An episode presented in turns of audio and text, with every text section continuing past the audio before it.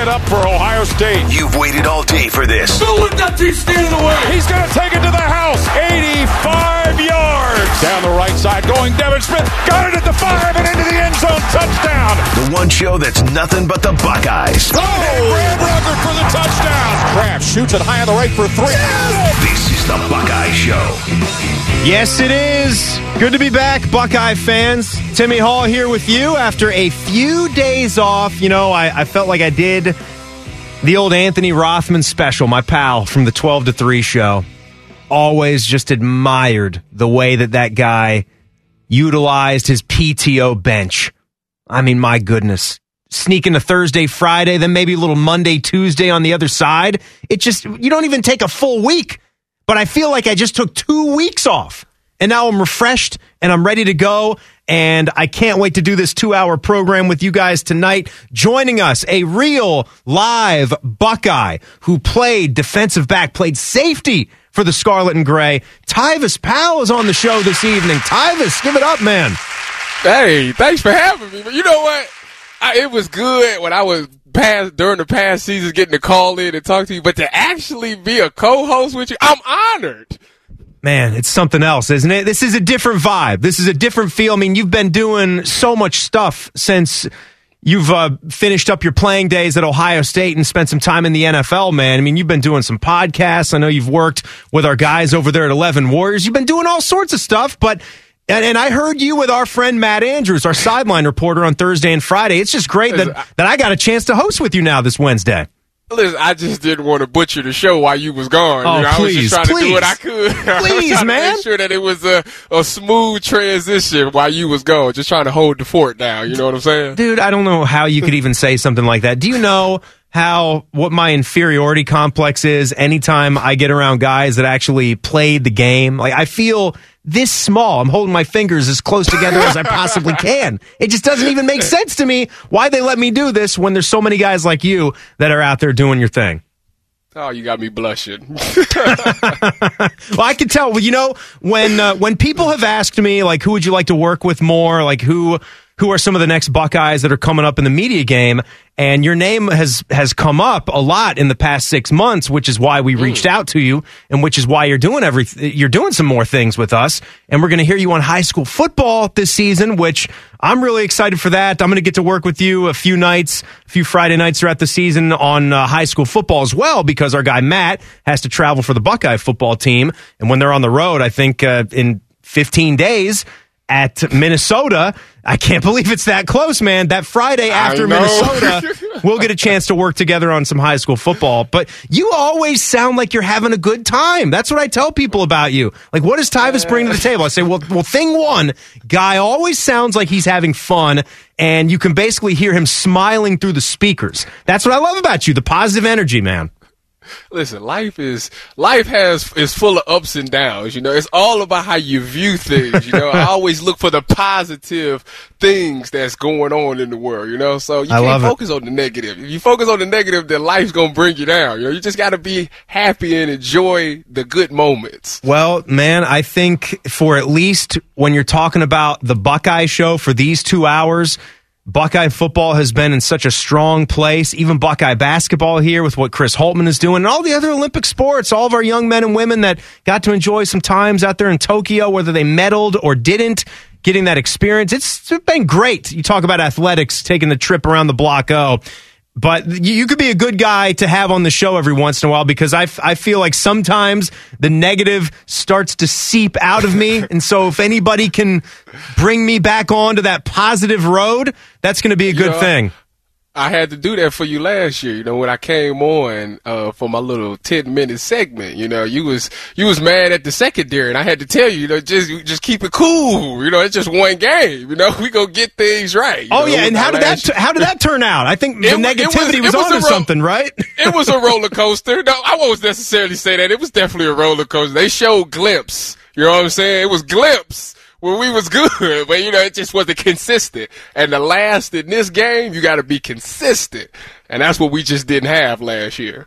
You absolutely do, guys. You're hearing the voice of Tyvis Powell, the uh, safety from here at Ohio State. He's got himself a national championship ring, of course, part of that great 2014 game. You know, I. th- that 2014 season, I mean, and there was a game within that season that you are particularly known for, and that's pulling off the uh, the game sealing interception. In that you talk about a roller coaster game, the the famous game against Alabama with Zeke's 85 yards through the heart of the South, but. There, I feel like there's so much more to that game than just that famous slogan that we've attached to Zeke's run.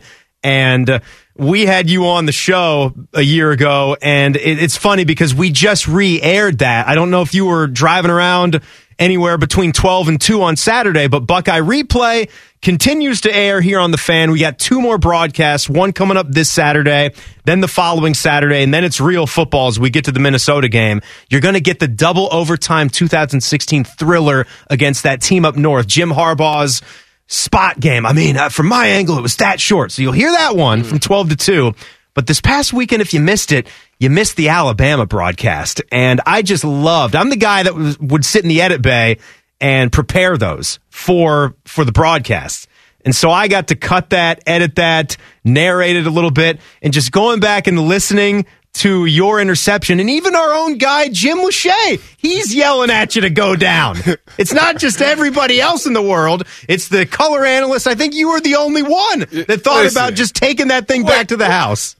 Wait a minute. This, this is the problem. Eh, Y'all, they be too nervous. Y'all was worried too much. Y'all worried too much. A little bit I, worried. I don't fret. Okay. I didn't fret at all. I knew what I was doing. I knew what I, I knew that if somebody touched me, I was supposed to go down. You think, wait a minute. You think I didn't know that I was supposed to get the ball and take a knee? I knew that. But listen, what everybody don't know is Armani Reeves grabbed me and said, let's go. "Let's-" and when you said, yeah, let's do this. He said, "Let's go"? Oh, but don't man. nobody say nothing to that. Don't nobody see Armani run up to me and tap me and say, "Come on, let's go." You know. All right, so everybody Reeves- just think I just. Reeves has to be in the cross. ahead and did He's got to be in the crosshairs now. Then we'll put Reeves on the block too with you. There we go. Yeah. Next time everybody will criticize, make sure y'all go back and watch how Armani run up to me and grab me and say, "Let's go."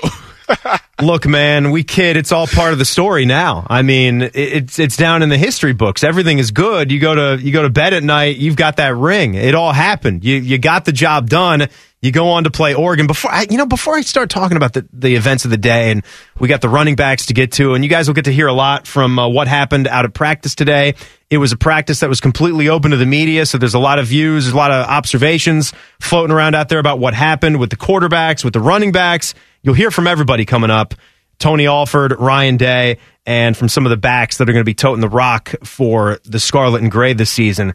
But when you go back to that 2014 season, because we're talking about the Alabama game, I mean, that is when you get a hold of the Crimson Tide, and it, it's just that.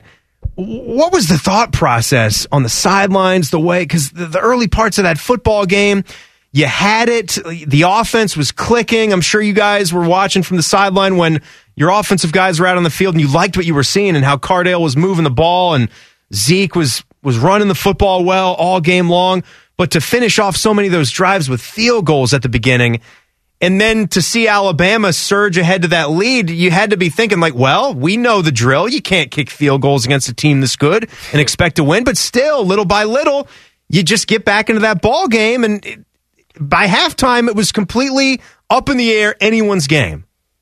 Yeah, you know, it was it was it gave us a lot of confidence just to see how our offense was moving the ball. You know, at first, you know, it's like we don't know because you know Alabama was kind of known for defense, and then you know we knew we had the big task of Derrick Henry, we had Amari Cooper, so we knew we had a big task, and we just thought to ourselves, if we can hold them and our offense can click a little bit. Then we should be good. And just to see them, you know, taking the ball down and just getting field goals and not scoring, it let us know like, all right, we got the right recipe to win. They, I know for a fact that they gonna start punching it in the end zone, but let's just keep getting them the ball back and let's just hold on. We gotta hold on while our offense figure it out. And I think we did a, we did a good job and we turned it up a little bit in the second half. You did, you did, and that I mean to have that. Of course, Alabama. The one thing that they were missing from that team was one of their legendary quarterbacks, and you know I say legendary quarterbacks, the the, the big names that they've just been churning through their program, and they've been on to the NFL. Guys like Tua, right? Uh, I mean, but Blake Sims was just good. He he wasn't a great quarterback, but they had Derrick Henry. They even had T.J. Yeldon in that backfield. They've always had not one, but a couple of insanely talented backs, and they had the big time wide receiver that you mentioned in Amari Cooper. They haven't had many as good or better than him throughout the years. But your defense was the thing that just sort of came to play, like especially against Wisconsin, where you gave up nothing, and that's one of the most legendary scores you'll ever circle back to in Buckeye football history. And then to do what you did against, like you said, that rushing attack, and then Oregon against the Heisman Trophy winner. Everything that we we say about the story with Cardale Jones going in there and what Zeke did, it was your defense that was such a big part of that three game run. You know what? I appreciate. I appreciate you, man. That's the, tr- the truth. You know what? Guys We like get- you and Darron Lee and Joshua Perry, right? we we very we often get forgot about because of how well Cardale and Zeke played. But I, I be trying to tell people, man, listen, we we got Cardale the ball, we, and that, and that first game against Wisconsin, we did that. We, I mean, come on now, Right. I could have played quarterback. If you ain't go, if the defense ain't gonna give up a point, you know, I could have went out there and played quarterback and did better like that. Come on. But yeah, it's good That's to see good. that. I will say that the thing about the Alabama game is that our uh, defensive coordinator, uh, Coach Fick and Coach Ash said to win that game, we was gonna have to get three interceptions to win that game. And I believe Vonn got one in the red zone, Stevie Miller got one. to yeah. house, Yeah. and I got one to end the game. So we we hit our goal. I mean, shoot, like as again, like as we're talking about other things in that game that maybe get overshadowed by 85 yards through the heart of the South. I mean, the Steve Miller band rolling down the field there with a, one of the more famous pick sixes you're ever going to find in Buckeye history.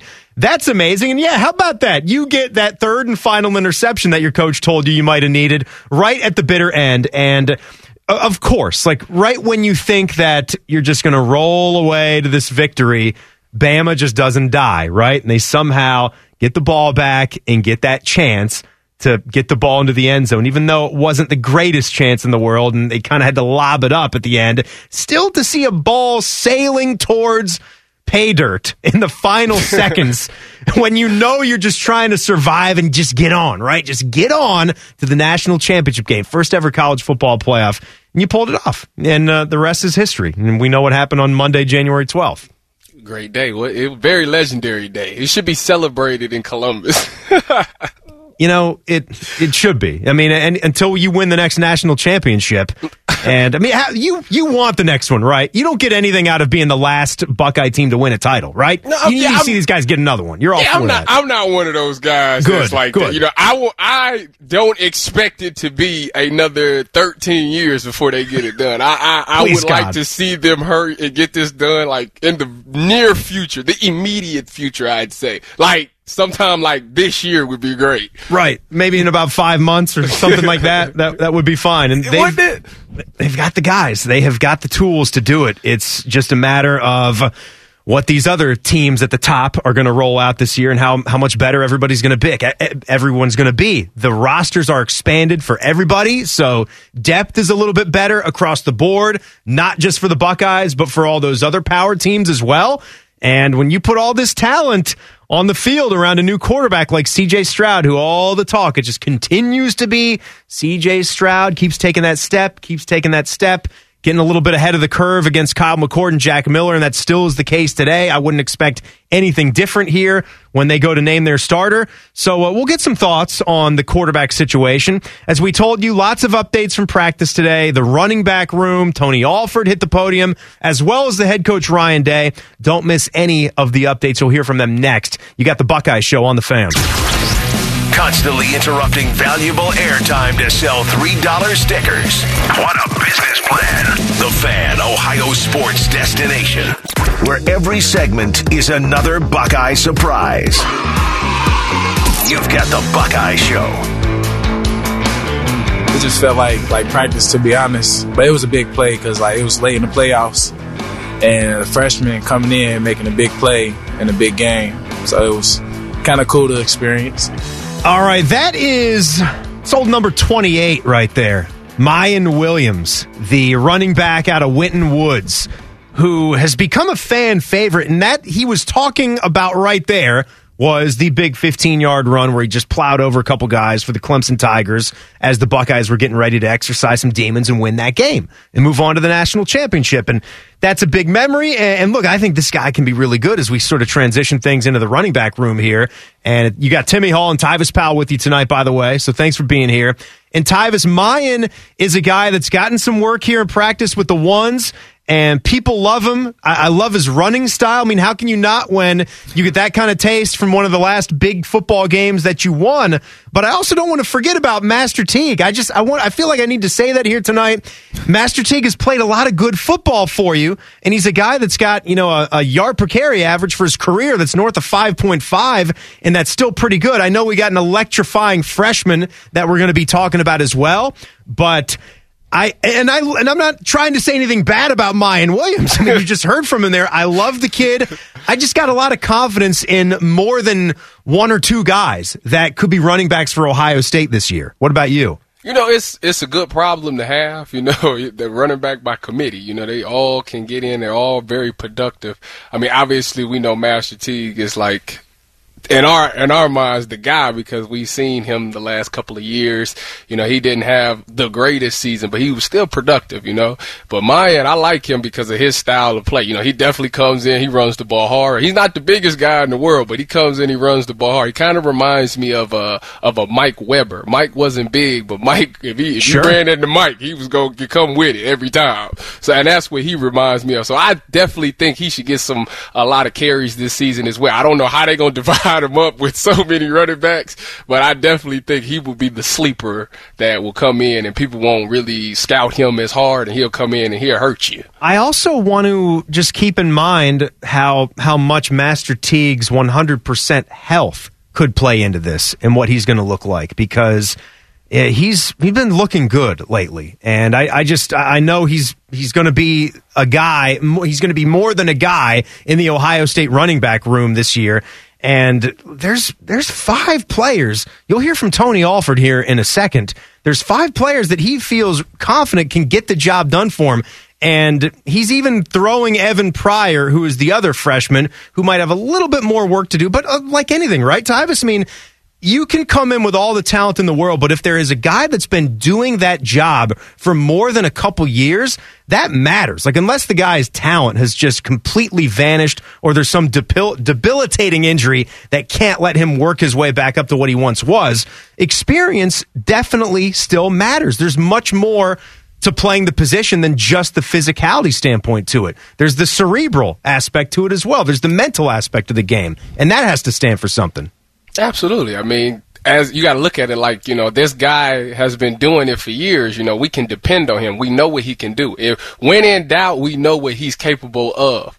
And you know when you play a running back the, mo- the most important thing is handling the football you know. Can this guy protect the football? Take care okay? of it. Yeah. Exactly. Because that's like the coach's livelihood. You gotta people gotta think of it as this is what i didn't realize but when i got older i did when you when you on the field, like the coach is stamping his name on you. Like his job is depending on how you are on the field. Like so he's only gonna put you on there is if he trusts you. You know what I'm saying? Like you can't you can't go out there and not be good. Then it's gonna be like, well the coach probably don't know what he's doing. And now he might lose his job. So when you go out there, the coach is only gonna put people out there that he one hundred percent trusts.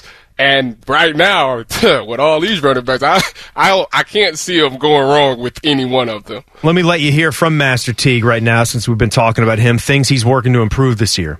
Yeah, not not being so, you know, my eyes one dimensional to one side. You know, there, there's there's some times where I've missed some cuts, you know, uh, backside uh, this past year. So just got to make sure my eyes in the right place and you know reading reading the D line right. So I've just gotten better, really better with that on certain runs.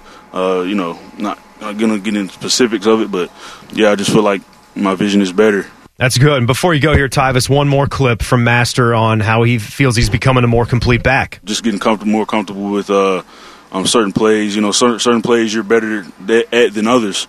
So you know, certain certain things that the coaches try to do to help you um, to make it easier to make it more understandable or how this you know play is supposed to be supposed to be ran or whatever it may be the case um, but yeah I just I just feel like you know I'm, I'm more uh, have a better sense of the field the whole field I think that's definitely going to help me.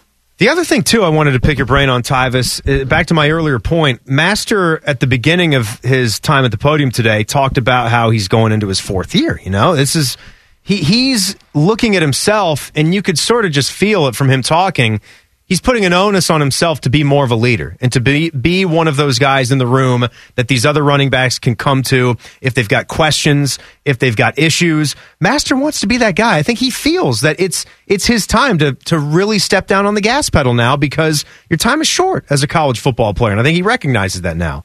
You know what? That that's a really true statement right there. Because you know, when I first got to Ohio State, obviously as a freshman, I didn't really say a lot. You know, I was just a great follower. You know, I just sure. listened to the leaders. But as I got older and I started making more plays, I started realizing people like respond to what I say. You know, and I think that's what he's like. You know, I, he looks into the running back room and he's the oldest guy there. He's like, you know, they they're going to listen to what I say. Plus, they turn the film on, they see how productive he has been over the years years, you know, you have to respect what he says. Whatever he says, like it is probably going to be the truth because he's lived it. So with that being said, I think he definitely recognizes that. And plus, this team needs leadership. You know, it's not um, it's not a lot of old guys there. Um, he is probably one of the oldest right. guys there, so they have no choice but to really listen to what he has to say. I mean, you got some guys, you know, peppered throughout this football team that you would look at as leaders, right? I mean, you look at guys like Haskell Garrett, look at a guy like you know Thayer Munford on the mm-hmm. offensive line, guys that have been around. Chris Olave as one of the wide receivers, right? And we'll, we'll talk some more about these these savvy veterans a little bit later on in the show. Well, I want you to listen to TreVeyon Henderson right now as we talk about one of those phenom dudes who he he talked about or he answered a question about what the expectations are. And I think in just seven seconds here, you can sort of tell what the guy is about. I got a lot of expectations for myself. I got big expectations. I don't I don't want to put that out there, but I got big expectations for myself. And I apologize for the, the quality on the audio. It was a little different from microphone to microphone over there today, but he kind of said, I don't want to put it out there if you couldn't make that out in the clip. I have big expectations for myself. And he was smiling. what you also, what you couldn't see, he was smiling when he answered that question. I thought that said a lot about what he is ready to do and how excited he is for it. You know, I think with his. My bad, my bad. Are you right. I think with uh, you know how how highly he was recruited and all what everybody says about him. I mean, he's definitely has the talent. You know, he's he's definitely got everything it takes to be a great back. And I I think he really just wants to reach his full potential. You know, you don't, that's the thing about being in college. You don't want to let the moment slide by. And that's what one of the, uh, veterans had to let me know. Like, you only get one opportunity at this. Don't let this opportunity pass you by. And I think he understands what he's there to do. And I think he's going to get it done. Let me let you hear from the running backs coach who was there today, Tony Alford, real quick. How I mentioned he feels pretty good in almost every single back that they have right now. You know, definitely four of the guys I feel comfortable with everything. And, um, you know, Evans Evans really gotten better. You know, as a young guy, and, and, he's really gotten better in the past week. Really started to see his game elevate. He's starting to play a lot faster, um, and he is he's he's got some juice, especially when he gets out on the edges on the perimeter. And so he's definitely improved. I'm very happy where he's coming right now. And, um, but yeah, I think all five guys will go out there and play for us. That's pretty good. Pretty good faith in guys like Master Teague, Miyan Williams, Marcus Crowley, and TreVeyon Henderson, and giving some good words of advice and recognition for Evan Pryor the second freshman as well at the end. You will still hear from Ryan Day this hour. Uh, do not worry. We are going to get to him after we talk to our pal from 10 TV. It's a Wednesday at the normal time, normal visit where we say, What up, Holmes? Our guy Dave Holmes from 10 TV. That's next. It's the Buckeye Show on the fan. We like football. And if you like football, we highly encourage you to listen to Morning Juice. It's great. Weekday mornings from 6 to 9. The fan. A man so professional, he wears a suit to a radio interview. He's 10 TV's Dave Holmes. We'll get Dave on here in just a second. Timmy Hall and Tyvis Powell hanging out with you guys tonight. Thank you so much for being here. I am refreshed. Well, four days off right before football season, and I'm I'm ready to rock and roll.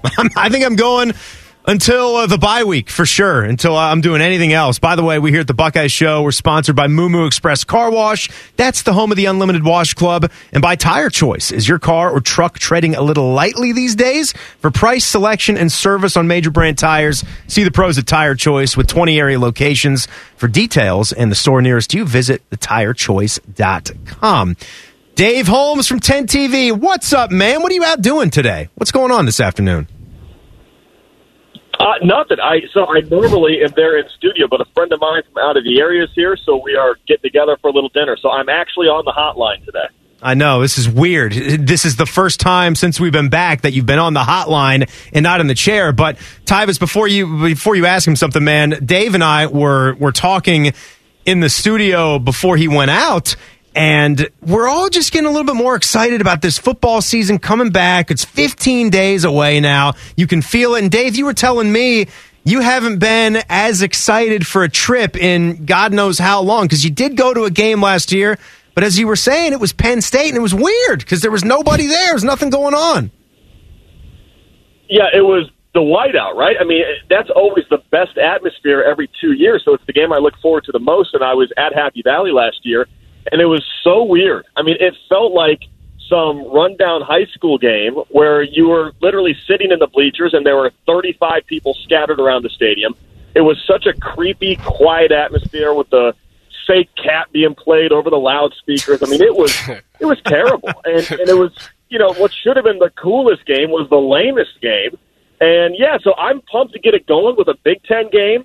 I'm pumped because it's a weekday night. I love that for the opener. I remember a few years back going to the J.K. Dobbins coming out party in Bloomington. That was a fun night. Sure. I mean, I I cannot wait for this one. I can't wait. So would you say that that's your that's the game you're looking forward to the most?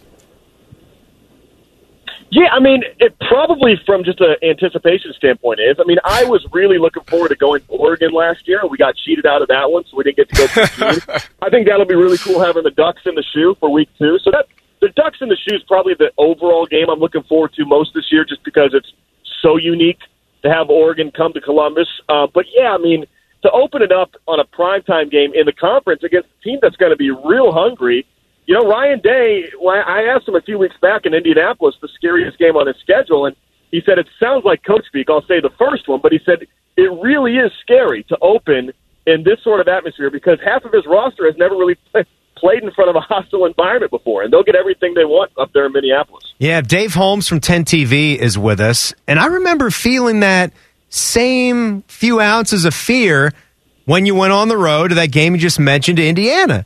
And imagine if you were doing that when Indiana had a few more years to get humming, like they are right now, like under under Tom Allen, and they got their their LEO mantra, and they got some more players now that are up to speed. But in that game, you mentioned him, it was a J.K. Dobbins game. That's why we remember that one so well. How big a chance do you think going up there to Minneapolis could this be remembered as a TreVeyon Henderson kind of game? You know, it's interesting. TreVeyon's been my boy. We've talked about him on the show before. And, you know, this morning I had a chance to talk to Bobby Carpenter. We were recording a season preview for Wall to Wall Sports. And I asked him about the running back situation, and he felt the same way I did, which is Master Teague is going to be the anchor, but by the end of the year, everyone will know TreVeyon Henderson. So I'm not mm. sure if they'll unleash him on night one. But, you know, Master Teague is a great player who's going to get every yard you give him and block for him.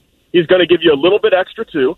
But man, I really think TreVeyon Henderson is the home run here, and I think that he's going to be known sooner than later.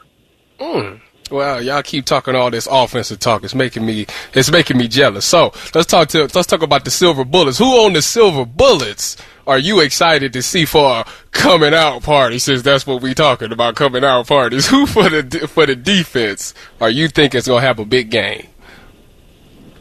You know, I think it's Zach Harrison's time. I think he's been a product of Larry Johnson's system. We all knew him when he came out of Olentangy. We knew of his talent, but he's always been buried on the chart. And now he's going to be the heavy guy in the rotation. I think he and Tyreke Smith are going to be a great bookend. But I think Zach Harrison's a first round talent. I thought he was when he was 17, and now he gets a chance to prove it because he is the undisputed leader now on this D line. So I can't wait. I mean, I, I also had a chance to talk to him in Indianapolis he looked like a monster. All these guys, when they stand next to me, they make me look like I'm five four. You know, and, and these guys are huge. I mean, just he is a monster. Are- are you, so I Dave? can't wait to Are you? what's back there. I'm six foot even. Okay, oh. I'm six foot, but I stand next to these Six guys foot? six five, and they make me look. Yes. Six foot roster height. He five ten. Don't believe that. Everybody always get themselves that extra You know what? inch. He's not. He's not in the studio right now, so we can't stand back to back. We can't do it tonight. Five I'm at, the, foot- at best. Six foot at the combine, guys. At the combine, I'm six foot. Roll back on your heels. Oh God, it's too good. Dave Holmes, our buddy, sports anchor from 10 TV, chatting Buckeyes with us. You know, we, you and I have talked about Ryan Day a lot, and uh, I, I think like we try to stick up for the fact that you know people on the outside might look and say, "Oh, you got the Ohio State gig, right?" Good for you. Like it, that's really half the battle is just getting the job with what Urban Meyer did. But we know that there's a lot more that goes into it than that. How meticulous you've got to be, how just into your code you have to be, and look at what the recruiting has been too. I'm wondering, Dave, when you look at everything that might affect this team, everything that stands in front of Ryan Day in 2021. What do you think? Like one or two of the most, the more difficult things that he has to think about just on a on a random Wednesday or Thursday night when he goes home with his notebook and is still trying to prep and get ready for this Minnesota game for this season as a whole. You know, I think if there's one small concern, and let me be clear about this, I'm not coming out against NIL here. I am not. I, I think it's a good thing for the game. I'm, I'm pro player. Hmm. I do think there's a slight concern if you're a coach that are your guys worried about streaming on Twitch to make a few bucks, or are you watching film? Are you looking in the playbook? I mean, that's my main my main concern if I'm Ryan Day. It's a different college football than it was just six months ago. And can you keep a bunch of guys on task for the team goal? Because at Ohio State, everyone has earnings potential. Everyone is good enough to potentially get to the league, and that's the key. Can you get everyone in and be you know, the brotherhood? Can you keep that real through the whole season? I I think if he keeps this group cohesive, and I'm talking at the quarterback group, he's talked about that. We need these guys to stay together, no matter who the quarterback is. He has said many times, as long as they put the Buckeyes first, we'll be okay. And I think that's the challenge: is how do you keep talent all on the same page? Because the talent is obviously there, but you've got to find a way to keep them united in one goal.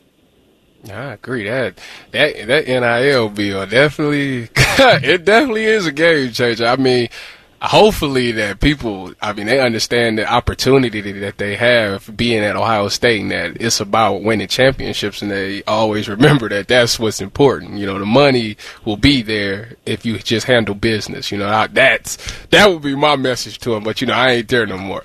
But can you, Dave? Can you tell everybody what do you think it is about CJ? assuming that CJ will be announced as the starting quarterback, what do you think is his qualities are that puts him above the rest of his competition? You know, I think he's polished. I, I think he's ready. He makes good decisions. He seems like he knows where to go with the ball, and that's the key, really. I mean, on most teams, the quarterback elevates the talent. I think this could be one of the rare spots in college football where the talent could elevate the quarterback because with Garrett Wilson, Chris Olave, and 25 five star guys waiting in the wings, I mean, Brian Hartline's room is so stocked right now. They need a quarterback to make smart decisions. And I think CJ Stroud is smart with the ball. I think he's going to understand that, and his legs are plenty good enough to make a play and get out of the pocket. So I think he is the, he's the right fit right now for this team. And as long as he stays within himself and doesn't try to put up Justin Fields' numbers, they're going to be in good shape because they don't need him to throw 50 touchdowns. They need him to throw five interceptions or less. That's what they need. What's on the dinner menu? Uh, what, what, God, I can't even talk right now. I'm already. You I was must already be hungry. I was You're hungry. I'm hungry. I'm thinking about what I'm going to drink later on. What's on the menu tonight, Dave? Well, I mean, I don't know if they're a sponsor. Do you want me to name drop a company on the air?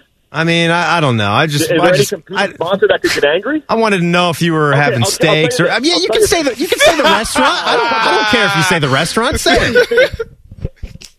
Oh, you think I'm making Tabari money? I'm getting steaks on a on a Wednesday night? No. Uh, we're going to a little local establishment called Roosters. Oh, nice. Yeah, That's great. Fantastic. That's great. Yeah, Yeah. That's great. Roosters is awesome, man. Love me a little wing time. He said, I'm not making Absolutely. to bury money. I'll make that much money. Wow. Is anybody right? Is anybody? Man, I need to Yeah, go no. talk to Very few, very few. Must be nice, right, Dave? Yeah, I'm telling you. absolutely. All right, man. Have a great night. We'll talk next week, okay? Hey, thanks, Buck. Yep, right, guys, have a good absolutely. Well, technically, I'll see Dave tomorrow, but uh, you get the point. Next week, back for the segment. He'll likely be here in studio as well. All right, so uh, we left off talking about quarterbacks right there. I promised you some Ryan Day sound from practice today. We weren't even expecting to hear from the head coach, and then he came sauntering in there, so we got a little five or six minutes from Ryan Day. So uh, that was pretty cool. Some updates on CJ Stroud, what was going on with the quarterback rotation at practice, Quinn Ewers being out and about, throwing the football around, getting up to speed, and also uh, Day reminded us of a tradition that's coming back to Buckeye football this year. We'll talk about that next. Timmy and Tyvis, that, that's got a decent ring to it. It's That the Buckeye show. good. Yeah, it's the Buckeye show on the fan. The offseason is a myth, serving you 24 hours a day, seven days a week to feed your sports addiction. The Fan, Ohio sports destination. Brace yourselves for more Buckeye banter. This is the Buckeye Show. Yes, it is. Timmy Hall, Tyvis Powell, hanging out with you guys until almost until 8 o'clock. I might have even said that earlier. The kickoff for the crew game tonight is right at 8. You get about 15 minutes of pregame coverage for that. So we'll take you all the way up to 740-ish. I don't know exactly what our out time is, but pregame coverage starting at 745. So do not miss any of that. So today's fan poll question, by the way, haven't hit on that yet, sponsored by Ricart Ford.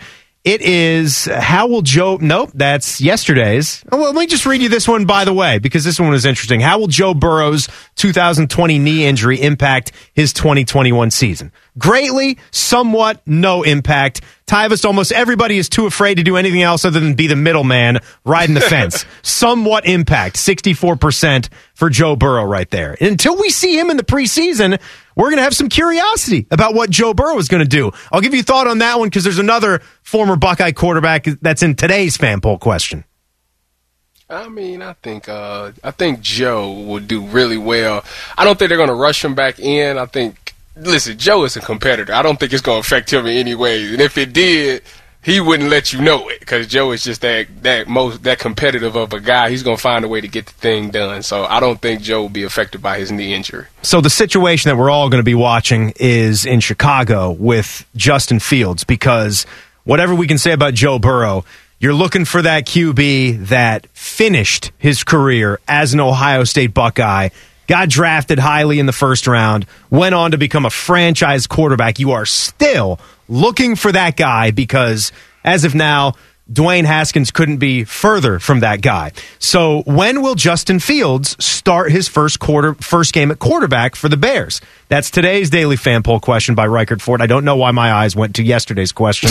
Forgive me for that one. It must- first, yeah, have been intriguing. Don't know. It's the old scrolling on Twitter, right? First game, game two through five, game six through ten, or he won't start a game. I don't think many people are clicking that last one.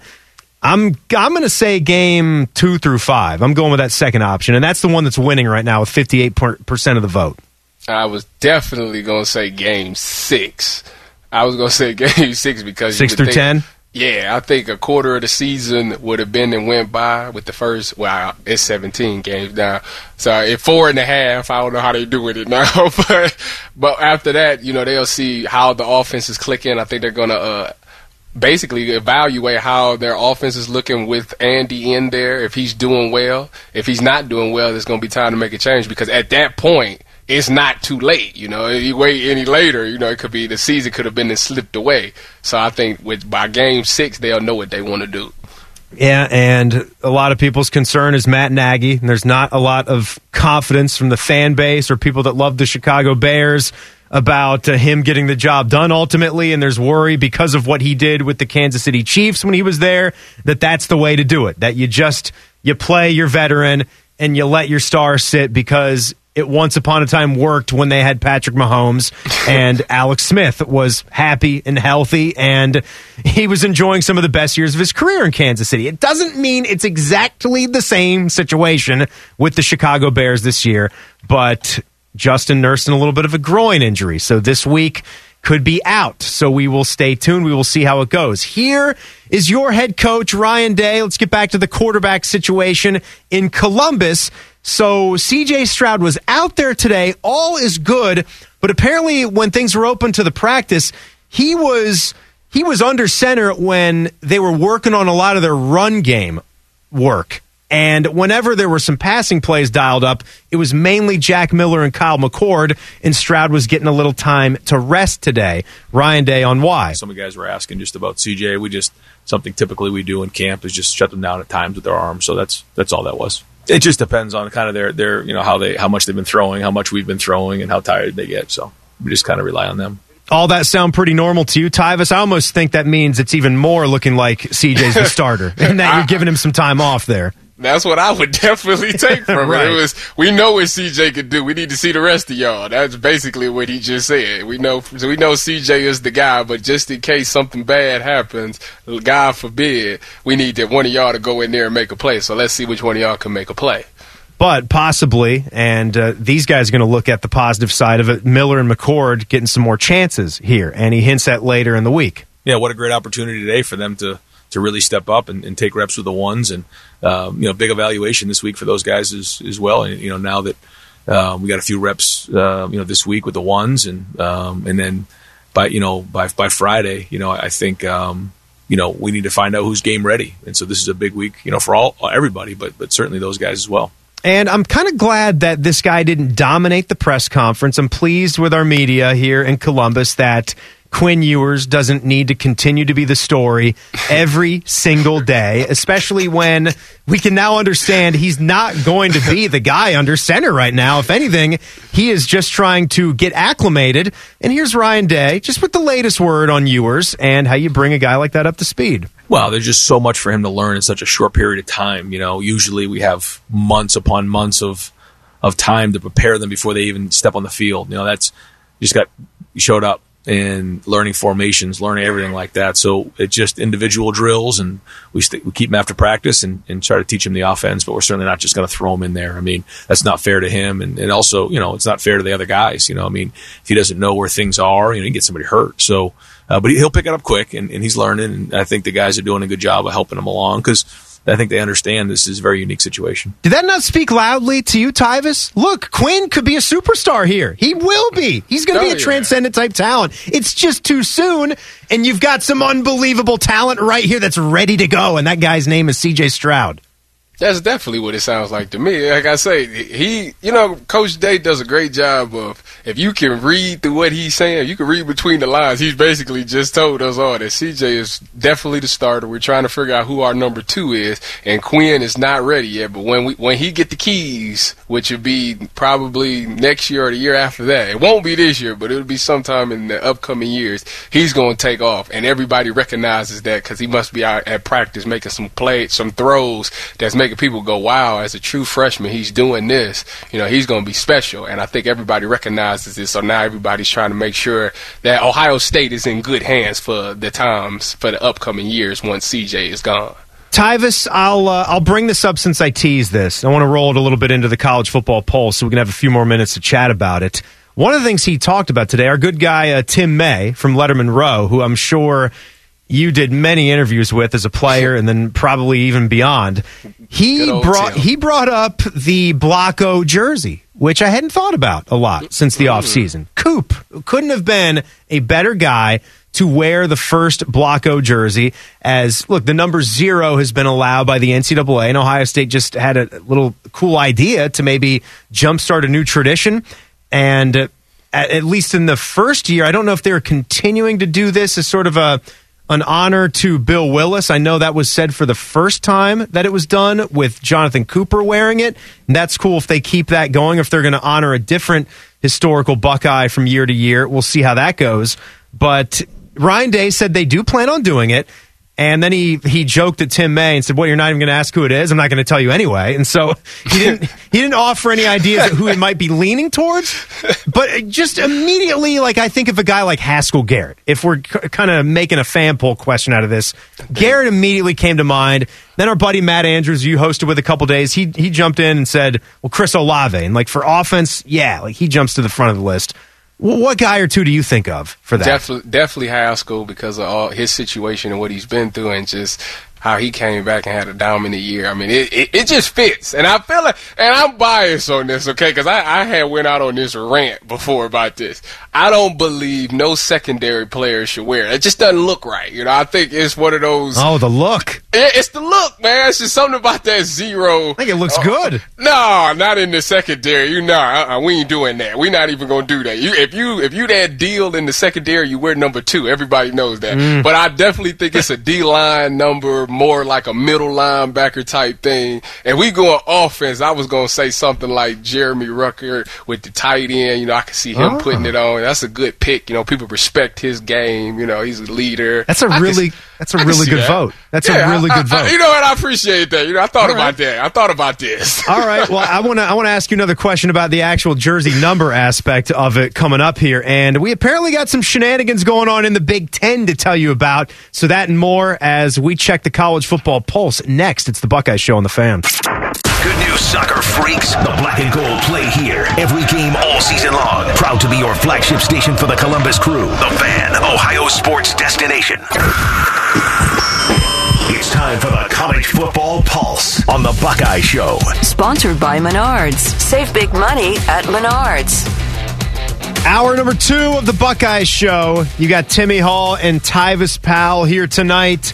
You want to follow along with all things social media? We are at the Buckeye Show on Twitter. That's it. That's our one stop shop right there on Twitter. Our guy back there, Triple H, Hayden Heilshorn. Good to see you, buddy. Been a few days. You looking good back there? How's the ping pong game? Oh my god, you had to bring that up, huh?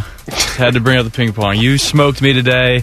I was a little rusty. I had nobody to play while you were gone. I was very, it was very depressing, actually. See, I don't know why you're not giving me stuff right back because I was getting my butt kicked up and down the block by the common man Mike Ricordati a few hours earlier. He, he just and then I just took it out on you for one He's game. getting That's all, better. that's all that happened, Tyvis. Yeah. I got my butt beat. So Hayden comes in here and I'm like, I got to play somebody. And it worked out for me. One quick game. But that's the thing. I have I have nobody to take my anger out on right now. Like you're gonna leave, and it's just gonna be me sitting here, and I'm gonna have no one to play. You're gonna, hmm. you're gonna get that post show game. You always I get a would post come show up quickie there. in. I got I come up there and help you out, but I ain't that I ain't that good, so you might actually beat me. So what's so what's your games? I got to know what are the Tyvis Powell games that are around the house. Like, if you got anything in the basement, something out on the patio? Oh. Like, what are you playing most of the time? Oh, oh, oh, we got the hoop. You know, we got the little the little basketball hoop. We shoot it Love out. it. Come Love on it. now, jumper. Listen, I taught Steph Curry how to shoot. oh man, oh you one of those guys, huh? Listen, I, if I would have took basketball serious as I did football, I'd have been all right. I ain't gonna sit here and tell you I'd have been the best, but if I if I could compare myself to like a basketball player, so y'all could get like a sense of who I was like, I was kind of like like a mix between Hakeem Olajuwon and Shaq. That's probably like if I that's probably where I was at because I played center in high school. Oh, like my Hakeem God. Olajuwon and Shaq. You are funny, man. Like you are. Oh, you know, it was, uh, it was just kind of a mix between Hakeem the Dream and Patrick Ewing and a little bit of Shaq. Larry Bird too. You know, definitely had a little bit of Larry Bird. Tell you, listen, me. I shot I shot one three in high school. I made it. I stopped shooting after that. I never shot another. I'm 100% from the three point line in high school. Go look it up. Uh, well, hey, what kind of hoop do you have? Are you talking about like the actual outdoor, like Goalrilla, glass backboard, like solid structure? No, you I- talking about an indoor basketball game thing that you got set up? Yeah, that's that Like the skills hoop. Yeah, you know, like, Oh, yeah. like the Little Tikes. hoop. Mm-hmm. Oh, yeah, even even Come better. on, yeah, yeah, yeah. because you got the on. baby girl, right? Yeah, Laylee, we gotta get Layliana ready. She look, that's the thing. She getting tall, so we gotta get her on that block. I'm gonna teach her them Hakeem skills that I know. Plus, her mother was like a allegedly, now allegedly, I don't know for a fact, but allegedly she was like a great basketball player here in Wooster, Ohio, so, like a legend type thing. So. I want to see them two go at it. It's gonna be one of the moments where I'm gonna get me a glass of lemonade and watch my wife and daughter go one on one. She's very competitive. Oh, She's man. not gonna let her win. I'm gonna sit back and just watch. And when my daughter finally starts winning, I'm gonna just laugh at my wife because it's gonna be the funniest I thing in the world it. to me. right? How often do we sit back and talk about like our father son battles? You get to just sit back there and enjoy a mother daughter battle. Yeah, it's, It's gonna fantastic. be intense. Intense. And how old is your girl? now? I know she's still pretty young, right? She's 13 months, but she ready. Oh man, She, we can't figure out if she right-handed or left-handed yet. We, I think she might be ambidextrous. You are in it right now, man. You are in it. I got to tell you, you look up. My wife and I just looked at each other recently and we said, you know what? Jack is now past his halfway point of living in our home. Like that's he just went past like that nine and a half year mark where it's like, oh shoot, you're more than halfway to the point that you leave and head off to college. He's starting only starting fourth grade. You gonna cry? when you think about it? It's fast. It goes fast, You, you gonna cry when, when he leave? Oh, dude, man, we'll probably watch Field of Dreams the day he heads out, and we'll just let the tears flow, man.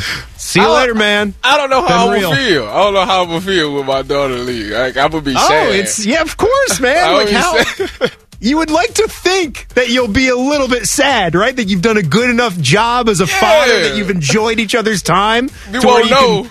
Give Yeah, a shake hands or a hug at, at, at least, and send you them won't on know until way. yeah, you won't know until they get out there in the world, real world, if you like did a good job. That's- plus, like that's plus, true. My daughter is like she's like a female version of me. She's just very goofy. If I could describe my daughter in one word, it's goofy. She does the silliest things, and I just we just sit here and have a good time, Bring her just on the show. laughing. No, she, no, see, she, she she only know two words that you can you'll understand clearly. She knows no, and she say, "Oh gosh." Those two words you'll you'll hear clear as day, but everything else you won't quite understand. Oh, I do. I do know that if she's your daughter, she's probably got laughing down. I Oh, she's good at that. One hundred percent.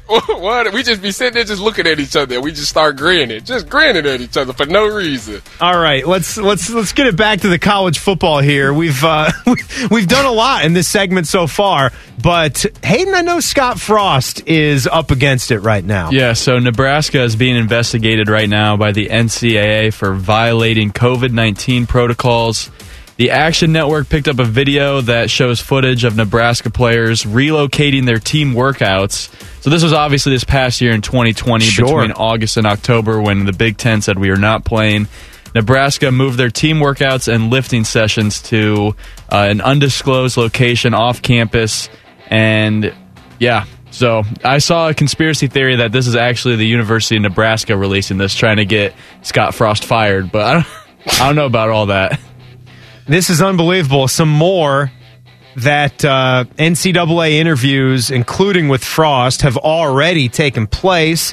The school, uh, like you said, has significant video footage confirming the practice violations took place. Yeah, so when you read it that way, that the school has significant video footage. I guess what are you saying? Like, good on you, Nebraska, for not burning the videotape and being an, an upstanding university and being there for the NCAA because everybody loves that entity to do their their crack investigation, which they're also so good at. They didn't even find anything wrong apparently at Baylor with everything that happened at Baylor with sexual assault and abuse running rampant in their football program. In Tyvis recently last week, they couldn't find anything to hit them with other than a slap on the wrist. And you're talking about some of the more ugly stuff that we've seen dating back to you know what happened you know years ago at Penn State. It says here though that Frost had obtained legal counsel and the NCAA interviewed him, multiple current and former staff members, administration, and football players regarding the allegations that date back 12 months. So, yeah, what's your viewpoint on this? Just with everything that's going on with Frost as a coach, now you throw this on top. Well, I mean, it's, they, they got video footage. It's hard to uh to go against that. I mean, It's about what would the penalty be? Like, is this a big deal or not? Would be the question. I mean, he's trying to get his guys ready, isn't he? Like, you, ah, it's hard. It's hard because it's wrong. It's wrong to do for sure. I think he's just trying to get an edge, though. But ah, ah the penalty, make a. You know what? Suspend him for two games. Two games, no pay. The old two game suspension. Two right? games, no pay.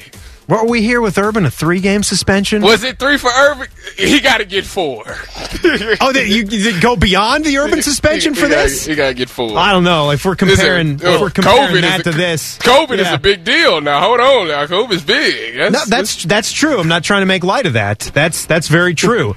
You shouldn't be doing that if the conference shut down. I know what what is interesting here though, Tyvis, is who were the two main universities that were really openly pining to get the season back quickly and safely and have everything above board so we could have room for error with COVID ramifications. It was Ohio State and, it was Nebraska, right? That's right. That's right. And they You're had the parents for both schools that were very open about it. Players are very open about it. Nebraska's president, you know, everybody was talking about. They were one of the first to talk about. Well, we'll leave the Big Ten, you know, and just go play somewhere if you're not going to let us play. And to find out that they were very, so gung ho about it that they just went on and practiced anyway. It's it's not surprising. I'll say that it's wrong and against the rules, but not surprising at the same time. And for a coach that can't win games anyway, it's a little embarrassing that this is that this it is. being It found is out. really sad. I think that's it's sad in itself that you did that and you still just wasn't that effective this past season. That that's wow. And you're right. It, it should be a handful of games because we didn't even mention the other part. Or if you said it at the beginning, Hayden, it was also some improper use of analysts and consultants during practices and games. So the more detail you find out about that and like how, what lengths were they actually going to to get an edge, to get an advantage, like it sounds like a little bit of New England Patriot type of stuff being thrown in there. But they, but they couldn't be further from the same, right? Than the New England Patriots. Yeah, the, the Patriots at least when they did it, it helped them win the game. So this that they season last year was not. It wasn't even worth it. Like I, I'm pretty sure they probably look back like, man, it, it wasn't even worth doing it. No, it's it's sad. That's sad what's going on, and it, it's not working. And I feel for Nebraska football fans because they're so passionate and they keep going to the games, they keep showing support, and they just can't seem to get anything working. You almost wonder if it's ever going to happen again for Nebraska when you think about the history and the tradition there. If they could ever make it back to that Oh, level whoa. every year that passes. It's It gonna seems- It's, it's gonna happen. You think it will? Everybody has a down. You know, it's think. Look, let's let's go to the NFL. Cleveland been down for years, and look what they did. It, it took what like twenty something years, but it finally happened. It might. It's just gonna take a long time until they can get some big recruits in Nebraska. You know, and get the. I mean, I don't think Scott Frost is. No, yes, He's not long for the job. yeah, He's not. nah, He's going to be it- out. yeah, so once they get the right guy, it starts with the top. You know, once they get the top right, it's gonna go. Everything's gonna fall in place for them. Yeah, and they did just switch the guy at the top with Trev Alberts coming in to be the AD, and I, I don't have a lot of confidence in that guy being being the one to push all the right buttons where he's coming from. But I, I think college is different. When you mentioned the Browns, it's just the setup. I think in, in collegiate sports, until it changes, like the way it's designed is for the guys at the top to stay on the top and to keep beating you down because there's not just a the fairness is not straight. It's not a level playing field, right? I mean, you you could probably appreciate that more than some getting to be here in Columbus and seeing the machine that Ohio State is. you know, it's, it's- tough for Nebraska to keep up with that when the Buckeyes have it rolling. Definitely. I mean, I mean, we recruit well. Like I say, it's all about.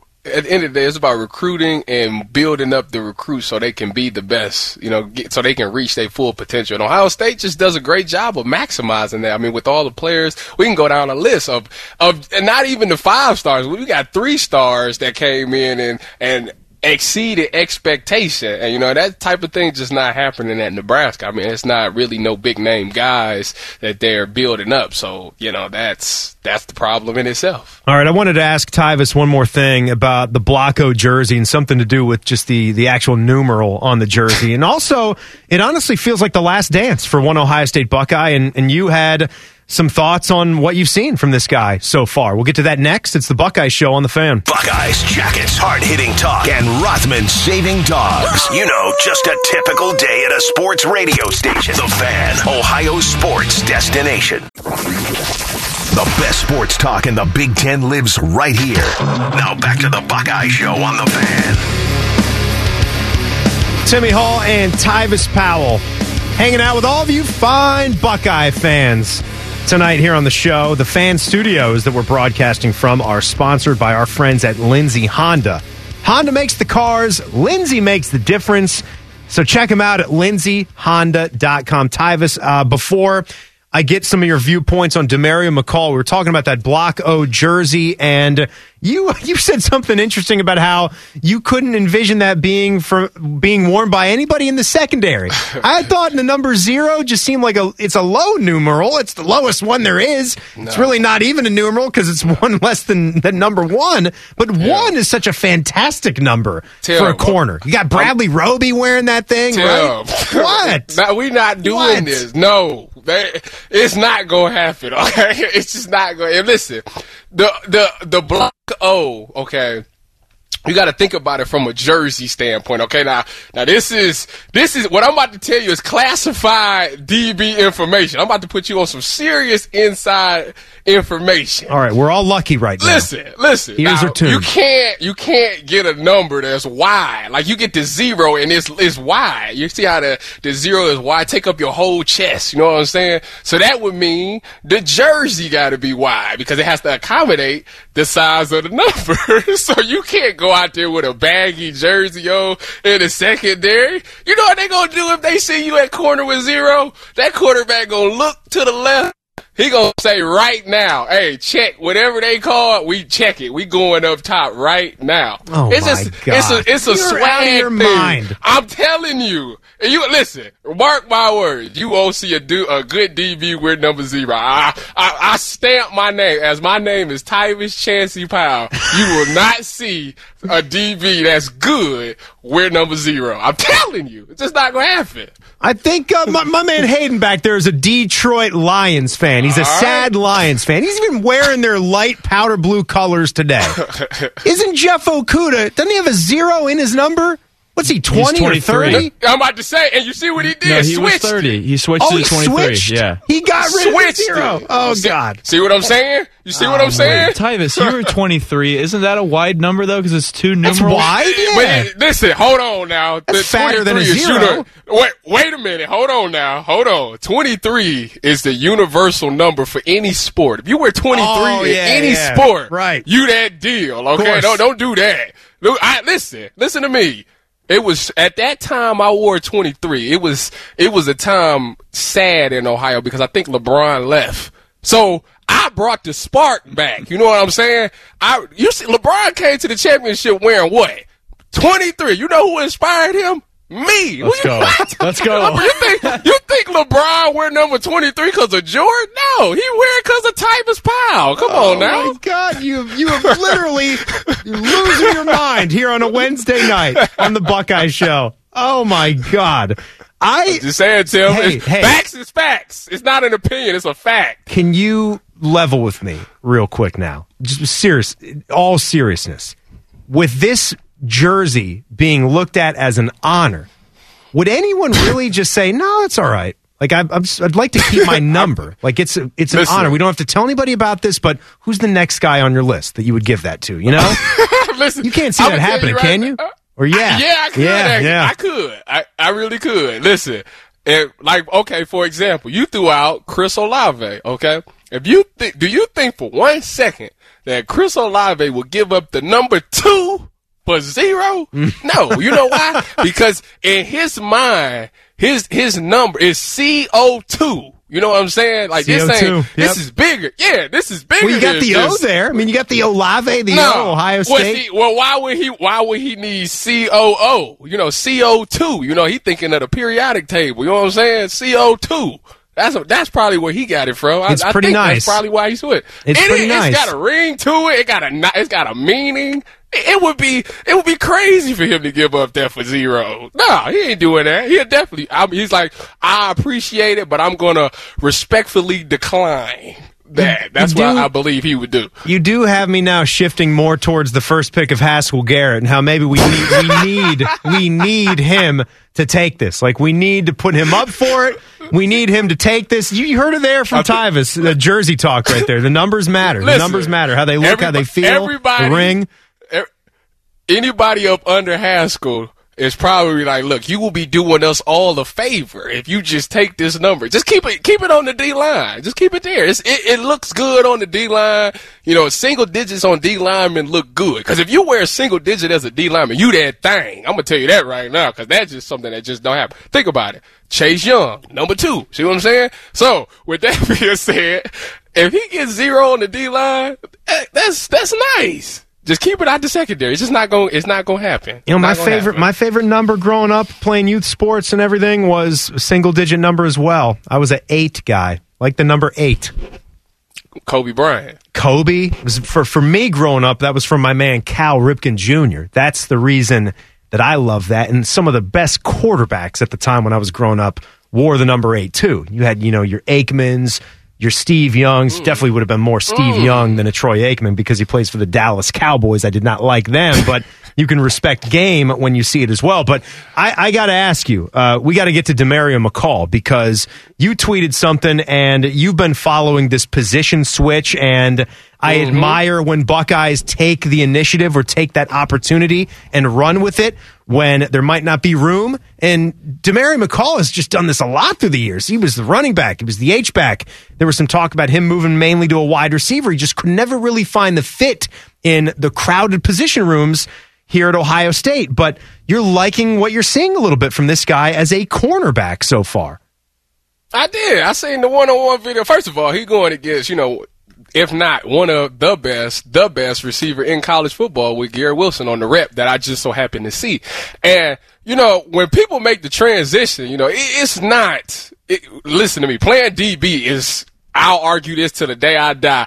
I won't say it's the hardest position, but it's definitely top two of the hardest positions between that and left tackle, the two hardest positions in football. Technically to make play. Tran- Yes, to play, to play, not Yeah. to not mental, but to play. Anyways, but to see his technique and how he played it, like he played it right. Like his his break, he got a one-two break. His he quick. Sure. He out of the break now. Now I He definitely read made that. my coaching point. That's a Yeah, tough I route to my read. Coaching point That he put my on coaching point is that he has to drive to the man, which is what I'm pretty sure when they watch the tape, their coaches is going to tell them. You got to look at the man and make sure you get to a hand-hip relationship before you look back at that quarterback. 'Cause Sure. once you once your head go back to the quarterback, you're not as fast anymore because you looking back. There ain't nobody ever ran a hundred meter dash running backwards. I mean, looking back, except uh, except Usain Bolt after he then got to the finish line and looked back at the competition. But that's different. But once he gets that cleared up, he'll be he'll probably make that play. And to do that against a receiver as talented as Garrett Wilson, I mean, the guy is. I'm a fan. I would definitely like to see him in the game at some point. He he definitely should get a, a shot out there. You know, get out there to play and show what he can do. He might be like a, and I hate saying this because of the school he went to. He might be like a Jabril Peppers, man. He just can do it all. Interesting. Yeah. And, and it's like you said, in the one rep that was floating around on social media where he was defending Garrett Wilson, the one he's talking about, he actually almost made up for it too. Like he stayed pretty close to him. And even when you're talking about with that drive and that one little piece of uh, technical work that he missed, he almost made up the play. He was inches. I mean, he had the swipe. He was blanketing Garrett Wilson and an all star receiver like he is. He makes the catch and comes away with it and wins that battle. But been hearing this for about a week now about how Demario has had the right attitude and has had some solid practices. He was graded out a champion of that scrimmage that they had over the weekend, the one that seemingly put CJ Stroud a little bit ahead of the curve from the other two QBs. So that's some good stuff. I'm, I'm, I'm proud, and uh, that, that's cool that he is looking the part. And you could tell that that was a guy that was a very, very good high school player at that position. You're starting Hey, to hey, see. Tim. yeah. Let me let me ask you something. What number does he wear? One, right? Oh, okay. See that? See that's a One, isn't it? That's, re- Yeah. that's respectful. that you in the secondary. That's a res- a well respected number. You know what I'm saying? You got the Bradley Robies, the Jeff Okudah. Remember that? Remember Yeah. that? So he's following. He on the right page. He got some swag to him. You see what I'm saying? There you he, go. It's just it's natural. He might been a DB this whole his whole life. He probably was a DB, but just didn't know it. Now he on the dark side. He probably don't even want to go back to offense. All right, Tyvis. I was sitting at my desk earlier today. Something just dawned on me and it hit me pretty hard. I'll tell you what that was next. It's the Buckeye Show on the fan. Sports, dogs, and movie quotes no human can possibly remember. Rothman and Ice. Weekdays from noon to 3. The Fan, Ohio sports destination. It's Block O on the radio. This is the Buckeye Show. Timmy Hall and Tyvis Powell hanging out with all of you fine Buckeye fans here on a Wednesday. Man, I cannot believe it. We get to tomorrow. Two weeks, two weeks on the nose when we get to tomorrow to the September 2nd opener against Minnesota. So, as I was I was getting ready for the show today, Tyvis, and we were texting each other. We're talking about things we're going to discuss tonight. And it was a little after 4:30 and I tweeted, I'm just sitting here on a Wednesday trying to wrap my mind around the fact that the Big 10 football season started on October 24th last year. I look back on it and I still can't believe it, man. I really can't understand it. Like here, imagine how far off we'd be right now. Where now we're excited, we're happy, football's coming back. It's going to be somewhat normal. We're hoping we all stick to that. Delta variant still a thing that's out there, but right now we're going to get this season in at full capacity. We're at a way, way better starting point than we were last season. It just boggles my mind to think about that, how we could have gotten almost to November to start a football season. We just, it's shocking, right? We didn't have any time to get it done right last season. It's no, no wonder we didn't get all the football games in, all eight of them that were supposed to happen. Yeah, you know, la- it was definitely uh, depressing times. I mean, we was, I mean, at that point, we was desperate for anything to come on TV sports related because everything was getting canceled at the time. So yeah, it's it's crazy how how one year has changed a lot. When you know people have got more research on it, and you know people starting to get vaccinated and stuff like that. People are starting to do the things necessary to make things go back to normal again. And you know that's you just got to appreciate people being on the same page with that because everybody was. It was it was some rough times last year. I mean, we're we're nine, that's nine year, nine weeks we'd be Man, talking about. I know. That'd still be nine weeks off if it was going to wouldn't know happen what that to do. way. I wouldn't know what to do if they did that again. I listen. What do you remember? world- like, what do you remember your mood being, or how you were just as a football guy, just getting through the day to day, knowing that this and everyone you knew was probably asking you your opinion on it and what was happening. Listen, I, I, I really, I was really upset about it because was it? It was other teams that was playing, right? Absolutely, the SEC. Yeah, that's, was that's what I to okay. start. Yeah, they- yeah. Everybody was. So why? I felt like if they could do it, why in the world couldn't we have done it? You know. And I always say that it's just something about your Saturdays just seem so much. Saturdays need. Buckeye football. You understand what I'm saying? It's it's that one moment. All right, Tim, let's say we go through the whole week. All right, dude. Just wasn't good. This was it just was a bad week. You know, it happens every for mm-hmm. me. Yeah. it happens once every 27 years, and I'm 27 years old. So you could you do the math. Anyways, just a whole bad week. All right. Saturday is the one day that you look forward to because you know your Buckeyes is gonna show up and it's go they gonna show out. You know, it's like a guaranteed thing. Like we just know that the Buckeyes is gonna win this game, and we're gonna be so happy to watch them do their thing. And that was stripped away from us. So, so the whole month of September was just depressing.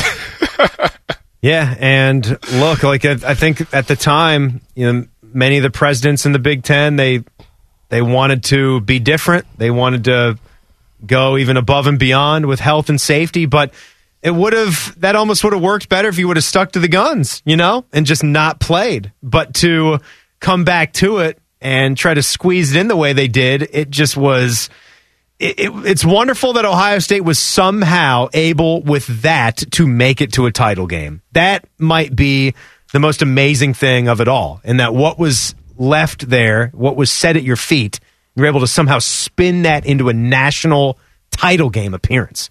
It's incredible, man. But Tyvis with 30 seconds to go, man. It's been fun tonight, man. It was, I, I can't really wait till we do the next it. one, all right?